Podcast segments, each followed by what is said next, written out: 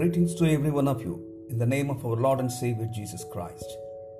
Ezekiel chapter 37, verses 1 to 10 describes the vision of the dry bones and the amazing move of the Holy Spirit.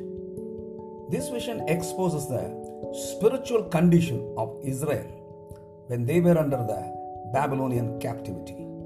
This vision is also related with the end time revival of the church. Ezekiel was led by the Spirit of the Lord into the spirit realm. He saw a valley of dry bones, and in that vision, he himself was standing and walking around the valley. In Ezekiel chapter 37, verse 1 says, The hand of the Lord was on me. He brought me out of the out by the Spirit of the Lord and set me in the middle of a valley. It was full of dry bones. Unless we are led by the Spirit, we can't see what's happening in the spirit realm, which is as real as the natural world. Apostle John wrote that he was in the Spirit on the Lord's day, which means through the Holy Spirit, he began to see and hear what was happening in the spirit realm.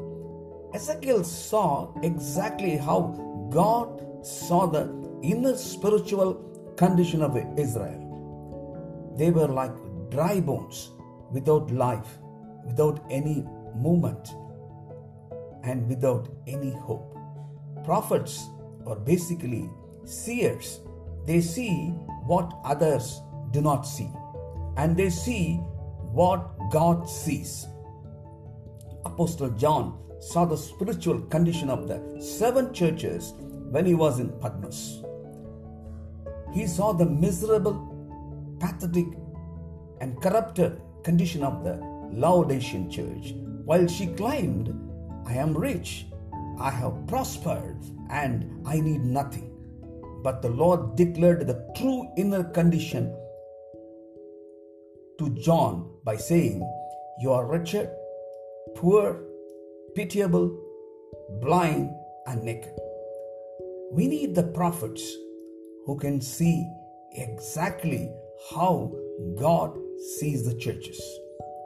Ezekiel received the specific word from the Lord to prophesy over the bones.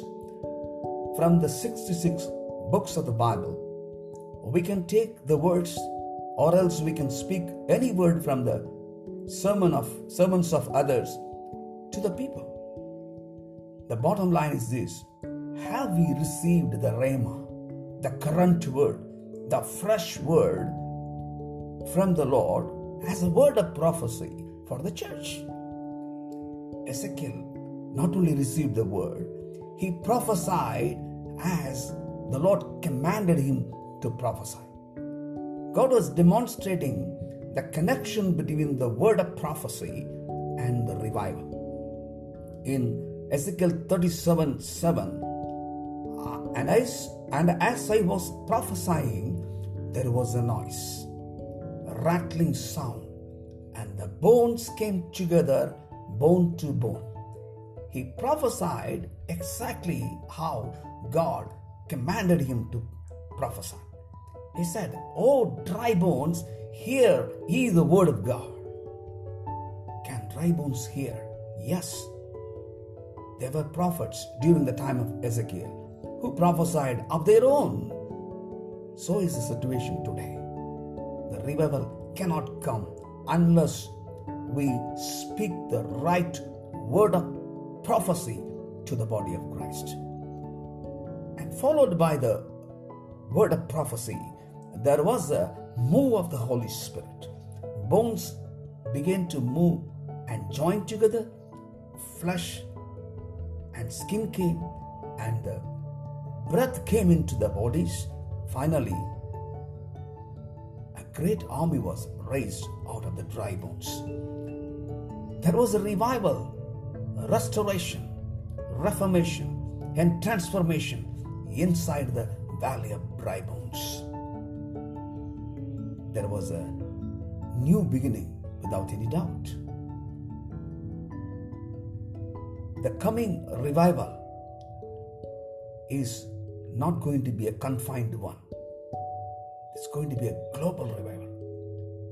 This is the exact scenario of the body of Christ. The forthcoming revival will sweep through the whole body of Christ.